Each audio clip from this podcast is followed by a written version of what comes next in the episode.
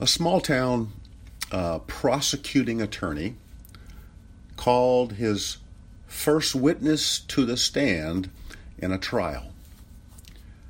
She was an elderly, grandmotherly looking woman. He approached her and asked, Miss Jones, do you know me? She responded, Why, yes, I do know you, Mr. Williams. I've known you since you were a young boy. And frankly, you've been a big disappointment to me. You lie. You cheat on your wife. You manipulate people and you talk about them behind their backs. You think you're a rising big shot when you haven't the brains to realize you'll never amount to anything more than a two bit paper pusher. Yes, I know you, Mr. Williams.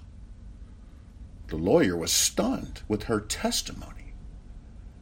And not knowing what else to do, he pointed across the room and asked, Miss Jones, do you know the defense attorney? She replied, Why, yes, I do. I've known Mr. Bradley since he was a youngster, too. I used to babysit him for his parents. And he, too, has been a real disappointment to me. He's lazy, bigoted, and he has a drinking problem. The man can't build a normal relationship with anyone, and his law practice is one of the shadiest in the entire state. Yes, I know Mr. Bradley. At this point, the judge gavelled the out of control courtroom to order. And then he called both attorneys up to the bench. In a very quiet, yet stern tone, the judge said to them, If either of you asks her if she knows me, you'll be jailed for contempt. Apparently, this, this woman's candid courtroom testimony was more than these guys could handle. And this morning, just like courtroom testimony, the Apostle John is going to call up witnesses to provide testimony which will lead to a verdict that Jesus is the Christ, the Son of God. So if you have your Bible, let's pick up where we left off in 1 John chapter 5, beginning with verse 6. 1 John chapter 5, beginning with verse 6. We're told by the Apostle John, This is the one who came by water and blood, Jesus Christ. Not with the water only, but with the water and with the blood. It is the Spirit who testifies because the Spirit is the truth. For there are three that testify the Spirit, and the water, and the blood. And the three are in agreement. Last week, we, we finished with verse 5, which asked and answered the question Who is the one who overcomes the world? But he who believes that Jesus is the Son of God. Jesus is the Son of God, sent from heaven by the Father, born of flesh on the earth. Jesus was all God and yet at the same time, all man. And as evidence, John says that we have eye, we have witness testimony that Jesus came by water and blood. Now, I will admit that what John is saying is a bit of a head scratcher. The terms water and blood are somewhat ambiguous in nature. And as you might imagine, there are all kinds of interpretations about these terms when it comes to Jesus. But I think the only way to clearly understand what John is saying to us is to remember the background of this letter. If you recall, the Apostle John was confronting false teaching by the Gnostics who claimed to be Christians with extra knowledge that other Christians did not have. And they taught that the Spirit, little s, referring to the inner man, was good, and that all flesh was evil. On top of that, they taught that the Spirit was separate and untouched by fleshly influences, meaning the flesh could sin as much as it, as it desired, and the spirit was unaffected. As a result, those who prescribed to their teaching saw this as a license to do whatever they wanted to do. No harm, no foul. now, since they considered all flesh evil and Jesus to be good, they concluded that Jesus did not have a real physical body. He only appeared to have one. He only seemed to be a man. They suggested that Jesus was only a spiritual being, like a phantom or an apparition, denying that he was God in the flesh. And the problem with this false teaching was that it undermined the core truth of the gospel namely the death and resurrection of Jesus Christ. then this guy, Cerinthus, another Gnostic, got really creative because lies require more lies to stay alive. And he taught that Jesus was born human, just like you and me, and it was at his baptism that the spiritual being of Christ came from heaven and descended on him. He taught that it was at this point that Jesus became Jesus Christ, not before. And if that wasn't crazy enough, Cerinthus also taught that before Jesus was crucified, the Christ left him. And Jesus hung on the cross as only a mere man. The Gnostics could not accept that the Son of God should suffer pain and shame, so they taught that Jesus the Christ did not die on the cross. Only Jesus the man did. Once again, undermining the Lord's completed redemptive work at Calvary. So that's the background. It's a crazy background. And with that in mind, let's try to figure out what John means by water and blood. And let me say at the onset that I believe John is describing the bookends of the Lord's earthly ministry from beginning to end. First mentioned by John is water. And I believe that is a reference to the baptism of Jesus in the Jordan River, the beginning of his earthly ministry where Jesus identifies with sinners he came to save. Now, just so you know, the Apostle John was likely an eyewitness to this baptism. For you may or may not know that before John followed Jesus, he and Andrew were disciples of John the Baptist. So John would have likely been present when Jesus was baptized.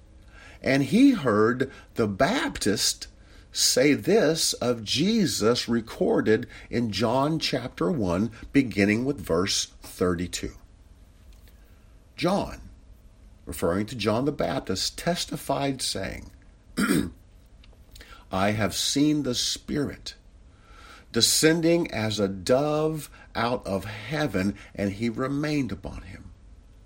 I did not recognize him, but he who sent me to baptize in water said to me, He upon whom you see the Spirit descending and remaining upon him, this is the one who baptizes in the Holy Spirit.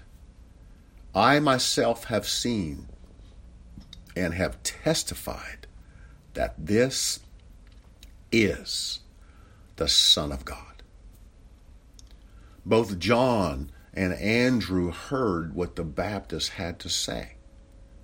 And the very next day, when seeing Jesus again by the river, they heard the Baptist say, Behold, the Lamb of God. And these two went and followed Jesus from that point on. So the water seems to be a reference to the baptism of Jesus, which signified the beginning of his earthly ministry in the flesh as the divine Son of God. Then there is the blood, which points to the death of Jesus and the completion of his earthly ministry. I say that because John was at the Last Supper where he heard Jesus say the wine represented his blood that would be poured out for many for the forgiveness of sins. And just hours later, John was at the foot of the cross where Jesus was crucified. John saw this bloody pulp hanging by nails on a cross. And he told us that when Jesus died, one of the soldiers pierced his side with a spear. And immediately, blood and water came out.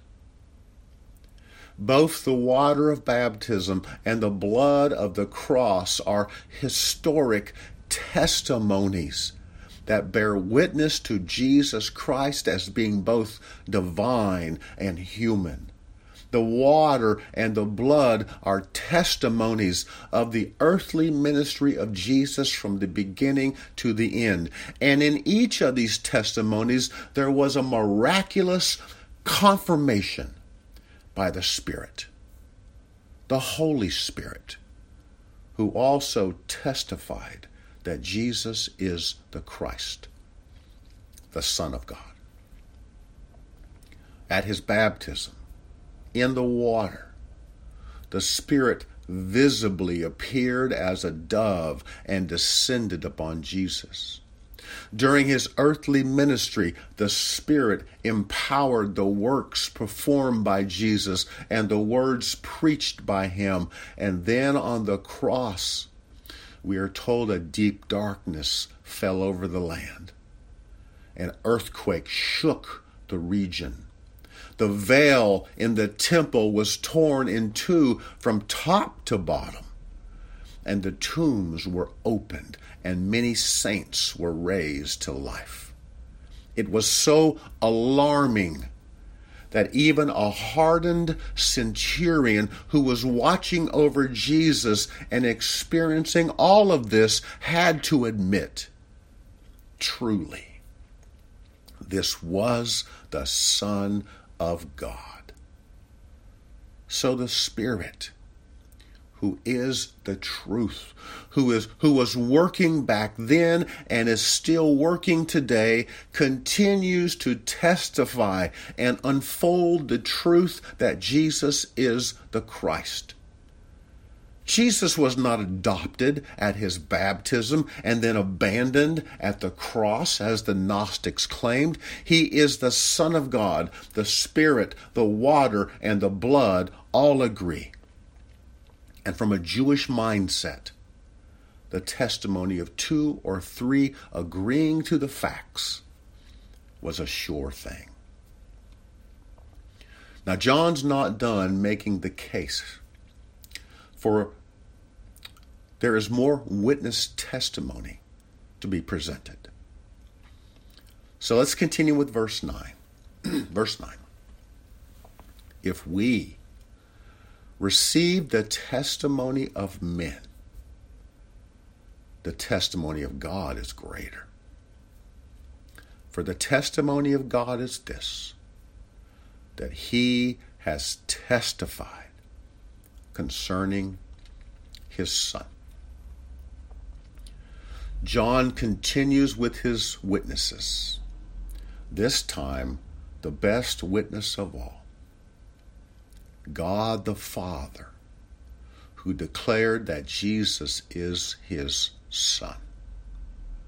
As I already said, the Apostle John was there when Jesus was baptized, and an audible voice from heaven was heard saying, This is my beloved Son, in whom I am well pleased. Later, John would accompany Jesus and Peter and James to the Mount of Transfiguration, where a cloud would envelop them, and the same audible voice would be heard to say, This is my beloved Son, with whom I am well pleased. Listen to him. Jesus also spoke about the testimony from his Father as well, but from a different perspective. Listen to what Jesus said in John chapter 5, beginning with verse 31. John chapter 5, verse 31. If I alone testify about myself, my testimony is not true. There is another who testifies of me. And I know that the testimony which he gives about me is true. You have sent to John, and he has testified to the truth. But the testimony which I receive is not from man. But I say these things so that you may be saved. He was the lamp that was burning and was shining, and you were willing to rejoice for a while in his light. But the testimony which I have is greater than the testimony of John. For the works which the Father has given me to accomplish. The very works that I do testify about me, that the Father has sent me. And the Father who sent me, he has testified of me. You have neither heard his voice at any time, nor seen his form you do not have his word abiding in you, for you do not believe him whom he sent. In this passage, John tells us about this confrontation between Jesus and the religious authorities. The same religious authorities who wanted to kill Jesus for breaking their rules and even calling God his own father. In this confrontation, these religious authorities don't haul Jesus off to court. Instead, they bring their makeshift court to him in public. In his testimony, Jesus tells these accusers he knows what they know. Jesus knows they heard the truth given to them by John the Baptist. It was a fulfillment of Old Testament prophecy they already knew. The Baptist was a lamp who testified to the truth. Then Jesus explains there is one who is greater than the Baptist who testifies, and it's the Father. For it was the Father who assigned Jesus to do the miraculous works and the supernatural signs they clearly saw. The works that Jesus did was a public stamp of approval by the Father, a testimony that Jesus is his Son. Now let's get back to 1 John chapter 5. 1 John chapter 5 verse 10 where John gets really serious. He says, The one who believes in the Son of God has the testimony in himself. The one who does not believe God has made him a liar because he has not believed in the testimony that God has given concerning his Son. This testimony of the Father concerning his Son is greater than any testimony of man. And to reject the Father's testimony concerning the identity and the work of his Son is paramount to calling the Father a liar. Think about this for a moment. We trust the testimony of people every day. We could not deposit money in a bank, fly in an airplane, take medicine, or do the many things we do in our daily lives if we did not trust the testimony of people. And in light of that, what John is explaining is this. If we routinely trust the testimony of fallible and sinful people, then there is no valid reason for doubting the Father's testimony because His is greater, it's reliable, and it's always trustworthy. In neglecting or rejecting the divine testimony from the Father, we are being less reasonable with a holy God than with fallible, sinful people. Lee Strobel was the legal editor of the Chicago Tribune, widely known for his skepticism, saying, I needed evidence before I'd believe anything. After his agnostic wife, Leslie, explored her beliefs through a, a period of spiritual investigation, she told Lee that she decided to become a follower of Jesus Christ. Strobel explained, I thought, you know, this is the worst possible news I could get. I thought she was going to turn into some prude who was going to spend all her time serving the poor in Skid Row somewhere. I thought this was the end of our marriage. Leslie did change. But to Strobel's surprise, the new version of his spouse was a welcome presence in their home. I saw positive changes in her values, in her character, in the way she related to me and the children. It was winsome and it was attractive and it made me want to check things out.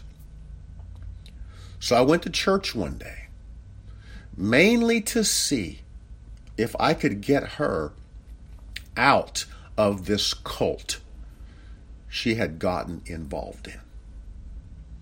In his visit to the church, Strobel says he heard the message of Jesus taught in a way that was far different from what he experienced before. This time, he could understand it. The pastor explained that forgiveness is a free gift. And Jesus died for our sins so that we could spend eternity with our Almighty and all loving Father in heaven. Strobel related, I walked out saying, I was still an atheist, but also saying, if this is true, this has huge implications for my life. Strobel spent the next year and nine months putting his legal training and experience in, in journalism research to investigate whether or not there was any credibility to Christianity or any other faith system. Through all his research, Strobel came to the conclusion that it would require more faith for him to continue being an atheist than it would be for him to follow Jesus and become a Christian. He said, To be an atheist, I would have to swim upstream against this torrent of evidence pointing toward the truth of Jesus Christ, and I couldn't do that.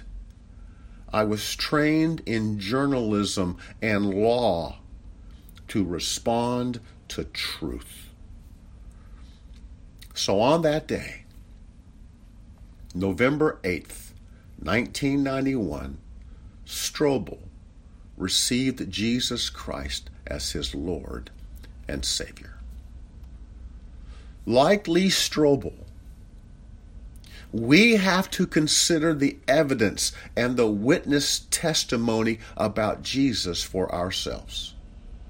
In our passage thus far, there is testimony by the water of baptism, testimony of the blood of the cross. There is confirming testimony by the Holy Spirit who continues to testify even to this day and there is testimony by the Father. And the only alternative to believing what the Father says about His Son is actually to make Him out to be a liar. That's how clearly the Bible draws the line between faith in Jesus and unbelief. And if the truth be told, it's not that people cannot believe, but rather they will not. So the testimony for Jesus is undeniable. And then, beginning with verse 11, John sums it all up for us with a verdict. He says, and the testimony is this that God has given us eternal life. And this life is in His Son. He who has the Son has the life. And he who does not have the Son of God does not have the life. These verses serve as a summary, and they point out that the decision to accept or to reject the verdict about Jesus has eternal implications. To those who believe, John tells us that God has given, past tense, has given eternal life. That word eternal literally means without end, never to cease. It's everlasting. Eternal life isn't something we are growing into. It's not a prize we win later. It isn't something we work hard for. It's an undeserved gift of life that has already been given to us, meaning it's the present possession of every true believer who knows God, expressed in His love and grace and forgiveness and guidance and power for living in the here and now. For those who trust Jesus Christ, the Son of God, as their Savior and Lord, eternal life is already theirs. If you have the Son, trusting Him alone for your salvation, you have life. If you reject the Son, then by default, you choose to refuse life. the very wealthy English baron by the name of Fitzgerald had only one child, a son,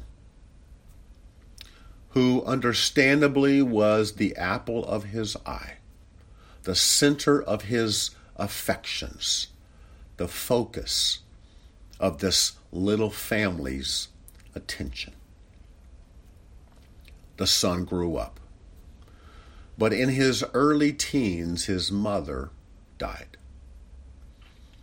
Baron Fitzgerald grieved over the loss of his wife, but he devoted himself to fathering their only son. Unfortunately, in the passing of time, the son became very ill and he died in his late teens. In the meantime, the financial holdings of Baron Fitzgerald greatly increased, and he used much of his wealth to acquire great works of art from the masters. With the passing of time, Baron Fitzgerald himself became ill and he died. But previous to his death, he had carefully prepared his will with explicit instructions as to how his estate would be settled. He had directed that there would be an auction in which his entire collection of art would be sold. Because of the quantity and the quality of the artworks in his collection, which was valued in the millions of English pounds, a huge crowd of prospective buyers gathered. Among them were many museum curators and private collectors eager to bid. The artworks were displayed for viewing before the auction began. Among them was one painting which received little attention. It was of poor quality and done by an unknown local artist. It happened to be a portrait of Baron Fitzgerald's son when the time for the for the auction uh, came to begin,